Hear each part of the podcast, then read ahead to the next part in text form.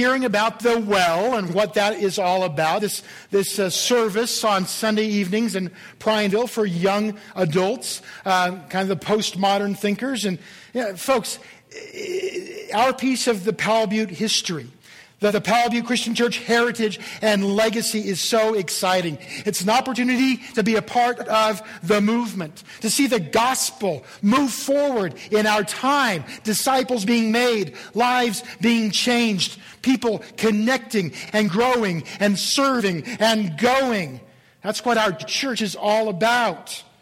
Now, as we do that, just so you know, we're going to be doing things that we may not have ever done before, focusing on things that were not even on our radar 10 years ago. It's exciting, but some of us might get a little uncomfortable, a little fearful because we've never done it like this before. But, folks, anytime that we take back ground from the enemy, it's exciting and it's a little scary.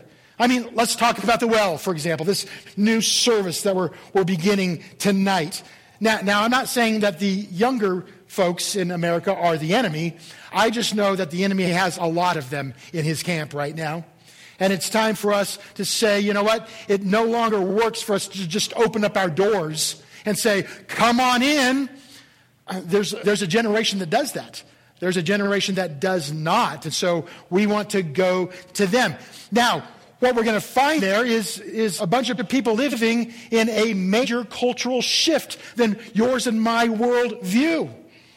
And one day, they're going to be the leaders of the church. But I wonder at times, because the enemy has such a, a, grasp on that younger generation, I wonder if they're going to stick it out to become the leaders, or if they're going to just kind of check it all under the pressure then, then I think personally, wow, I'm 51 years old. What business do I have speaking into the lives of this, this next generation, the postmoderns? I, am not as in touch with the 18 to 30 ish young people that we hope to reach. So, can I be effective? Uh, am I going to be pushed, pushed away? Am I going to push them away? And then the idea across the board of discipleship that we are beginning to look at. Oh, what if, what if that gets messy? You know, getting into the lives of, of younger people. Um, they got a different mindset than we do. That's, that might get a little messy. So, what are we thinking? Uh, are we just spinning our wheels? Can we make a difference? But what I want you to see today is that despite our doubts and fears, no matter whether we're talking about what we do here on the Powell Butte campus or out there in the community with another service, the gospel, folks, has the power to sustain itself. Okay? We don't have to worry about defending the gospel. Ultimately, it's going to take care of itself. We're in the book of Acts the history of the early church, to see what the early disciples were like and what they spent their time doing. And we're going to see here in Acts chapter 8 today, we're going to see how the power of the gospel is so great. It's got the gospel, yours and mine, the gospel that we believe in has the power to save people. And it has the power to sanctify people. And, and, if nothing else, that should give us the courage to go forward and really be the movement because ultimately, the gospel is not just about us, is it? The fact that we've been saved, that we can get to go to heaven, that we have this relationship with God, it's not just about us, as we're going to see this morning. We're picking up the story in Acts chapter 8. And we're going to read, uh, starting in the middle of verse 1. It says, On that day, a great persecution broke out against the church at Jerusalem. And all except the apostles were scattered throughout Judea and Samaria. And godly men buried Stephen and mourned deeply for him. But Saul began to destroy the church. Going from house to house, he dragged off men and women and put them in prison. Now, last week we saw the first martyr of the Christian faith, a man named Stephen. And as soon as Stephen is killed, we now see the early Christians realize that what they have put their faith in is dangerous. Not everybody is going to be welcoming it with open arms. A couple or three things that I want to point out just in these few verses. First of all, Stephen's death affected the community deeply. You see that these godly men are mourning for Stephen. And some people might be tempted to say, Are we really sure we want to go here? Now somebody's died. You know, and, and you say, Oh, it's all fun and games till somebody pokes an eye out. It's all fun and games until somebody dies. And now this becomes real. Okay? It affected the, the church, it affected the community. We also see a man who is going to be pivotal in the book of Acts. His name is Saul. He's the one who is breathing out these murderous threats. He's ravaging the church and putting men and women into prison. This is the guy who God is going to use, spoiler alert, um, in, a, in a mighty way because we will know him better by his Greek name, Paul, which means the short one. So I don't know if Paul was, was actually another name or just a, a nickname that he had. And then finally, we see this that the persecution of the disciples did not result in what Satan thought it would result in. It did not result in the church shrinking back and saying, Oh, I'm sorry, we won't do that again. In fact, it, it, it results in them being dispersed from the region and then the gospel spreading. You try to stamp out a campfire. And as you're trying to stamp out that campfire, if little embers uh, get thrown off from the fire, watch out. Because you might try to stamp that thing out, but all of a sudden it will begin to spread like wildfire. You see, the Christians left Jerusalem. That's exactly what God had wanted them to do from the very beginning. But rather than being crushed, they were actually taking the gospel message out. Look at verse 4.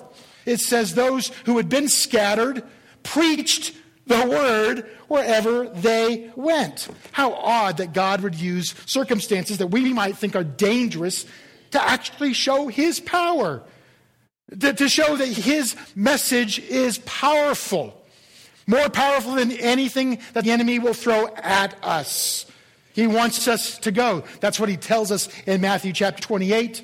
The Great Commission says, Go, go therefore, and make disciples of all nations, all the world, baptizing them in the name of the Father and of the Son and of the Holy Spirit, teaching them to observe all that I have commanded you.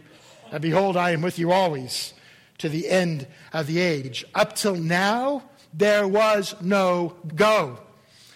They were playing it safe. It was a holy huddle. They all got together. They all had everything in common. It was easy. It was nice. And God says, I wanted you to go. And since you haven't gone on your own, boom, there you go. And God uses the persecution to actually get them motivated to do what He wanted them to do and to become what He wanted them to become. Folks, we have a powerful, powerful gospel. Not just to withstand persecution, but now we're going to see in two events in Philip's life. Philip is going to be one of these seven guys that we looked at last week who was called on to serve tables, or a couple weeks ago. And, and through these two events in his life, as he is evangelizing, as he's being spread out and scattered, we're going to see that the gospel is power enough to save and powerful enough to sanctify. Let's first talk about the power to save. Look at verse 5. Philip went down to a city in Samaria and proclaimed the Christ there. By the way, I find it always very interesting. Anytime anybody travels to Jerusalem, they're always said to go up to Jerusalem. And if anybody was leaving Jerusalem to go someplace else, they said they went down someplace else. Now, if you looked at a map, Samaria is actually north of Jerusalem. And yet they say that they're going down because Jerusalem was the pinnacle of the faith world to Jews.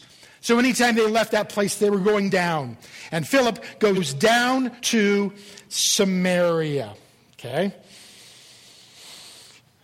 Now, many of the people who had been scattered, they might have played it safe and just gone to the people that they know, the, down to Judea, to, to the other cities around Jerusalem where the Jews were and they could be comfortable.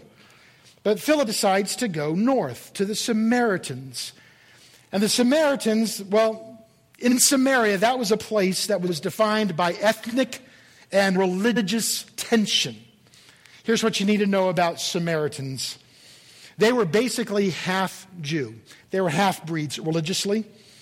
Uh, back after King Solomon's reign, there was civil war in Israel, and the kingdom of Israel broke up into two separate kingdoms. The kingdom in the north remained Israel, they, they remained with that name Israel, and the kingdom in the south was called Judah. Down in Judah, their capital city was Jerusalem, where the temple was. Up here in, in Israel, their capital city was Samaria. And though both Israel and Judah would be unfaithful to God, and God would bring about um, punishment and discipline in their life, Israel was the first to fall. God, in his judgment, gives them over into the hands of a people known as the Assyrians, a brutal people who would conquer uh, nations and then bring other people in to intermarry so that they could exert their, their power over them and there would not be any kind of national or political pride anymore because they had diluted the, the blood, if you will. And so just like the Assyrians would want, the Jews began to intermingle with other pagan Gentile cultures. And what was a mixture was not just a mixture of their blood, but a mixture of their faith. You see, God had forbidden the intermarriage between his people and the pagan people, not because of racism, but because he knew that they would have this temptation to water down their convictions, to water down their, their, uh, their, their devotion to God, to Yahweh, to Jehovah. And sure enough, that's exactly what happened to the people of God in the north. They're now all called Samaritans. That was a blanket label for any northern Jew who had become polluted by the world. And they, what they did was they would adopt pagan rituals as they combined their belief in God, Jehovah God, with these pagan practices. They'd compromised. And because of those compromises, the Jews down in Judea had written the Samaritans off. To them, they did not deserve to inherit the promises of God anymore. To the Jew, the Samaritans were unworthy because of their sinful nature because of their detestable practices. It got so bad that look at how they treat a guy named Simon in Samaria. Look at verses 9 through 11. Now, for some time, a man named Simon, this is in Samaria, had practiced sorcery in the city and amazed all the people of Samaria. He boasted that he was someone great, and all the people, both high and low, gave him their attention and exclaimed, Oh, this man is the divine power known as the great power. And they followed him because he had amazed them for a long time with his magic. Folks, this was not just tolerance. They weren't just tolerating this guy who should have been put to death. Instead, they were lifting him up as a pillar of their community and saying, wow, this guy is divine. He's the great power. Talk about a mess. Talk about postmodern mindset. Talk about somebody who says, well, there's really not any truth. How do you go to a people that says there are no truths and tell them that Jesus is the truth? So the Jews had written them off. And you would think that the Jewish Christians would have also written them off for good reasons. And yet, Philip chooses to go to the Samaritans. Let me ask there anyone in your life, any person in your estranged family, somebody in your neighborhood or at your work that you have written off? Is there maybe a, a group of people in our society that you have said, uh uh-uh, uh, they have gone against God's rules, God's law, they are beyond salvation. By writing them off, let me ask you a second question. By writing them off, who's playing God at that point? Yeah. Are you standing in God's place? Are you making a determination that this particular person or this particular group is beyond the hope of salvation? In the Old Testament, there was a prophet named Jonah. He made that same mistake.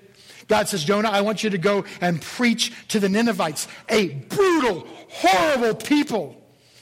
Surely, God, surely you don't mean to give them a chance to repent.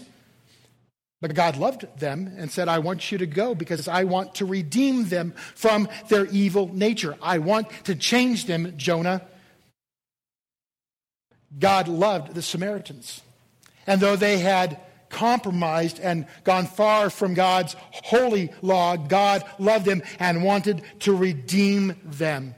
It was his plan all along. Back in Acts 1 8, Jesus says, You will be my witnesses in Jerusalem and in Judea that's easy. Those are the people like us, the ones who, who understand our language, who understand our lifestyle, our mindset. But then he says, But you're also going to be my witnesses in, there it is, Samaria. Whoa, whoa, whoa, whoa. See, Philip was just being obedient to the vision of Jesus. For, for Philip, if Jesus says, Go to Samaria, well, guess what? Philip says, I'm going to go to Samaria, and I cannot write them off as unsavable. So as he goes, check this out, the people pay attention to his message. Go back to verse 6. When the crowds heard Philip and saw the miraculous signs he did, they all paid close attention to what he said, and with shrieks, evil spirits came out of many and many paralytics and cripples were healed. People's lives were being changed because of the message of the gospel. And there was great joy in that city. Wow. Don't lose sight of the goal, folks. It's not just about the miracles, it's about what those miracles represent. And the miracles always validate the message. And the message is that people can be saved with the Holy Spirit. Yes, He's going to come in. He's going to bring the conviction in people's lives. We're just told to bring the message to them. If you actually look at verses 18 through 22, you're, you're going to find out that Simon actually becomes a Christian. He believes in Jesus, he is baptized, but he still has some stuff going on in his life that wasn't right. When Simon, verse 18, saw that the Spirit was given at the laying on of the apostles' hands, he offered money to them and said, I, Give me also this ability so that everyone on whom I lay my hands may receive the Holy Spirit. See, he, he was still relying on the power that he could get and, and to become more great in the, in, in the eyes of the people. Pride was his sin. Peter confronts him about that sin. He says, May your money perish with you because you thought you could buy the gift of God with money. You have no part or share in this ministry because your heart is not right before God. We're not letting you into leadership because you're not there yet. You have not grown and matured yet. You're still a baby, baby believer here, and you're still in your sin. Verse 22 Repent of this wickedness and pray to the Lord. Perhaps he will forgive you for having such a thought in your heart. You see, yes, we still have conviction of sin. But God, see, God cares about sin. He, he cares about it because it's a cancer to our souls. But that's why He sends the Spirit to do the work of the convicting. The, the Spirit to go in and change people's hearts. The rebuke that Peter gives to Simon comes after he has professed faith. Peter did not say, You've got to get your act clean, and then you can get the Spirit of God. He says, once you get the Spirit of God, He's going to start cleaning you up. It's like, do you have to take a bath? I mean, do you have to get cleaned up before you take a bath? No. That's what the bath is for. That's what the shower is for. When you come to the Spirit of God, He will begin the work in your life. And we cannot put a bunch of hoops that people have to jump through before they can come to Jesus. Ours is not the work of the Holy Spirit. Ours is to proclaim the message of the gospel and then let God do the changing of people's lives. Let God save them. and then let God sanctify them. And that's really what we are right now. Now, something to address about the Holy Spirit that, that is a little odd, that may confuse you if you read this in, in its entirety from front to back. Look, look at verses 14 through 17 real quick. I, I don't want you to be confused.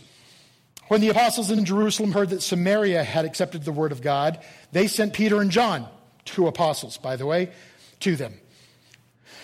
So when the apostles arrived, verse 15, they prayed for the Samaritans that they might receive the Holy Spirit because the Holy Spirit had not yet come on any of them. They had simply been baptized into the name of the Lord Jesus.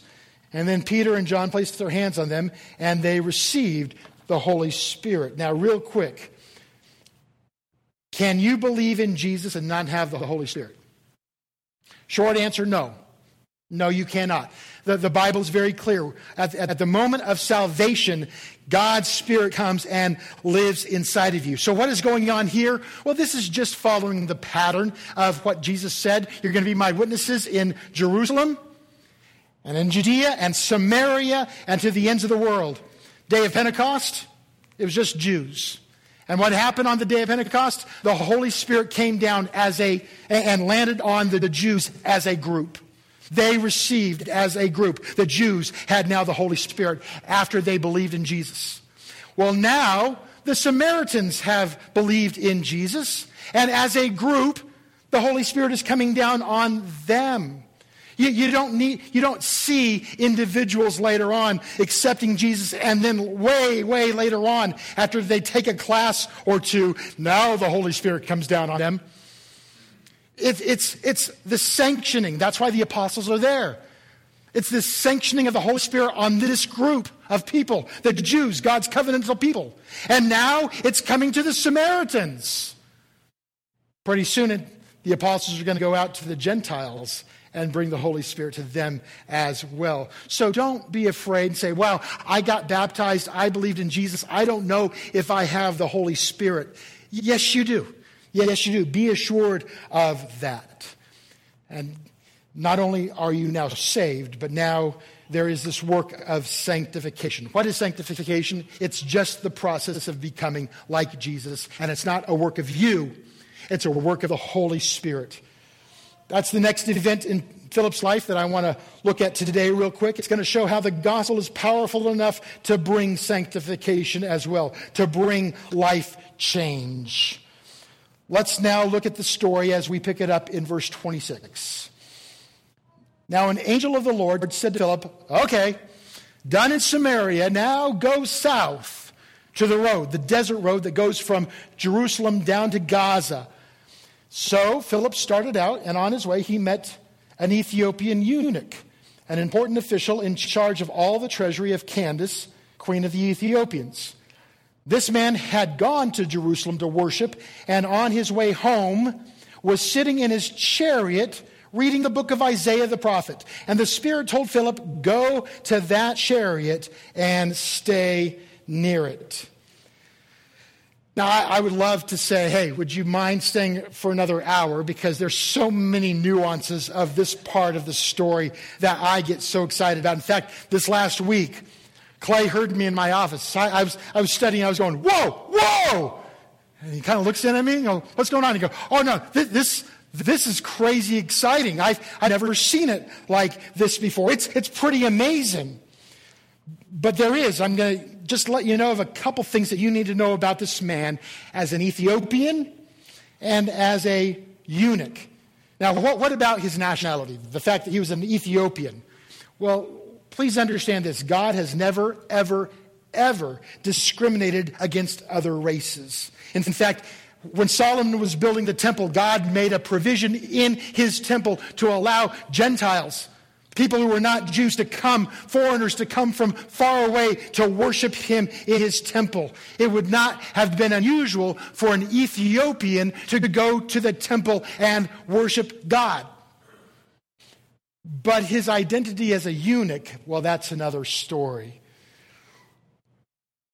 A eunuch, well, a eunuch is a man who had either by birth or by the decision of his parents at birth or by a personal decision later on in his life, had been either partially or completely castrated.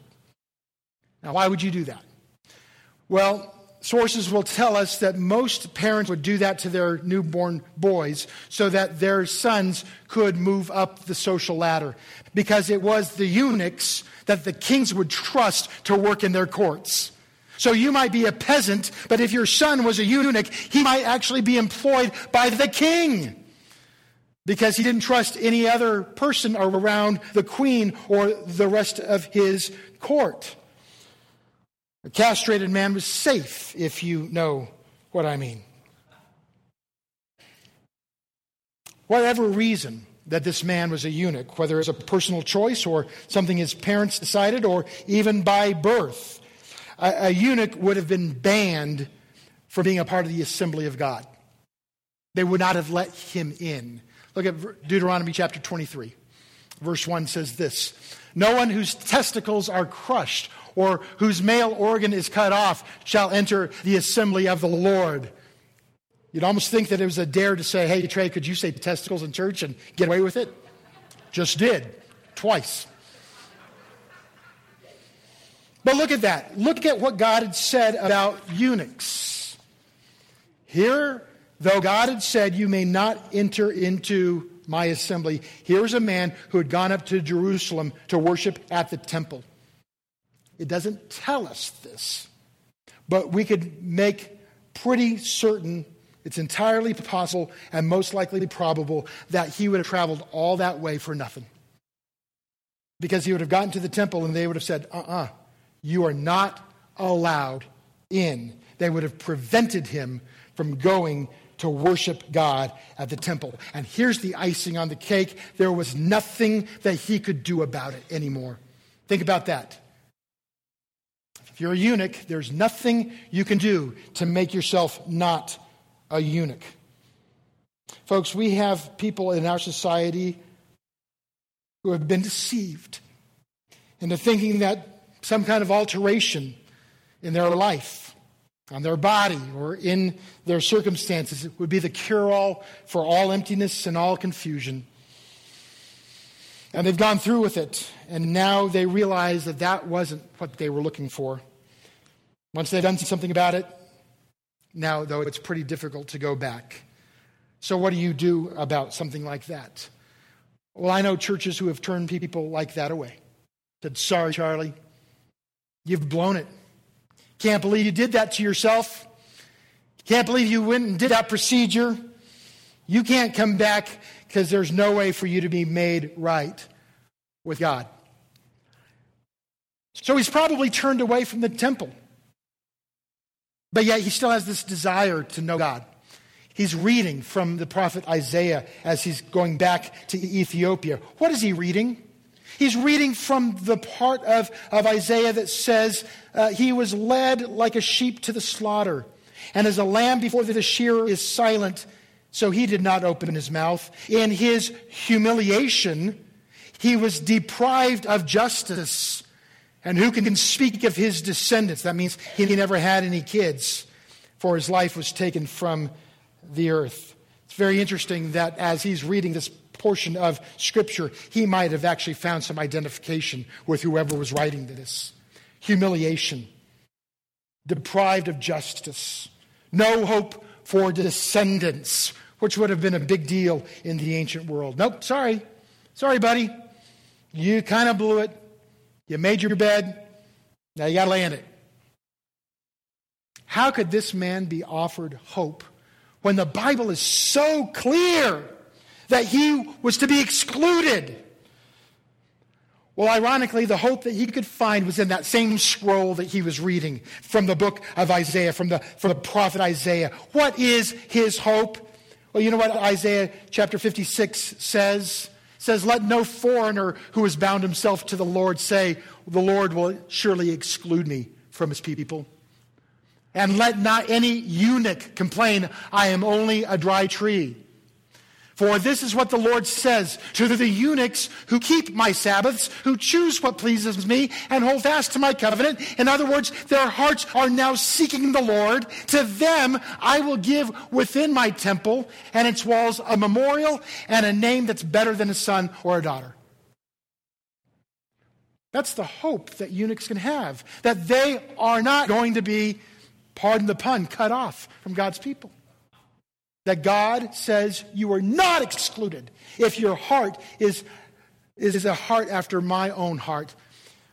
Where does that hope come from? Where, where, where's the source of the hope? Isaiah 61 And I delight greatly in the Lord, for he has clothed me. He has clothed me with garments of salvation and arrayed me in a robe of righteousness. Our righteousness does not come from us keeping the law, folks.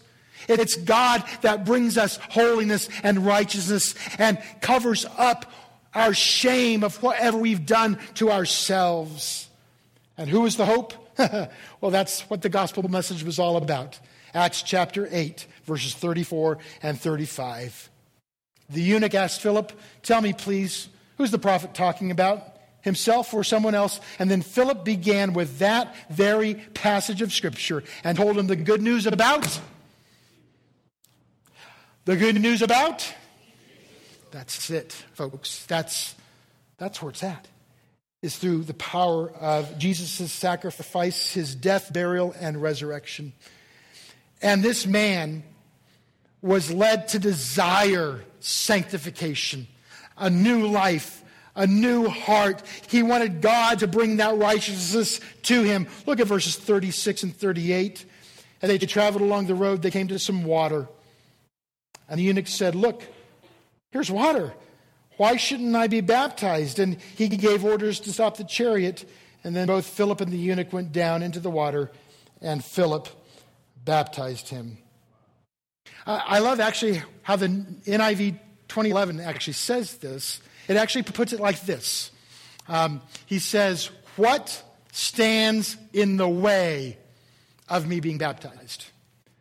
Here's a man who had just been turned away from the temple because of what he had done to himself. No hope of sanctification up there. He sees water that represents new life, and he says, Are you going to prevent me? And Philip says, Absolutely not. Through Jesus Christ, you are included.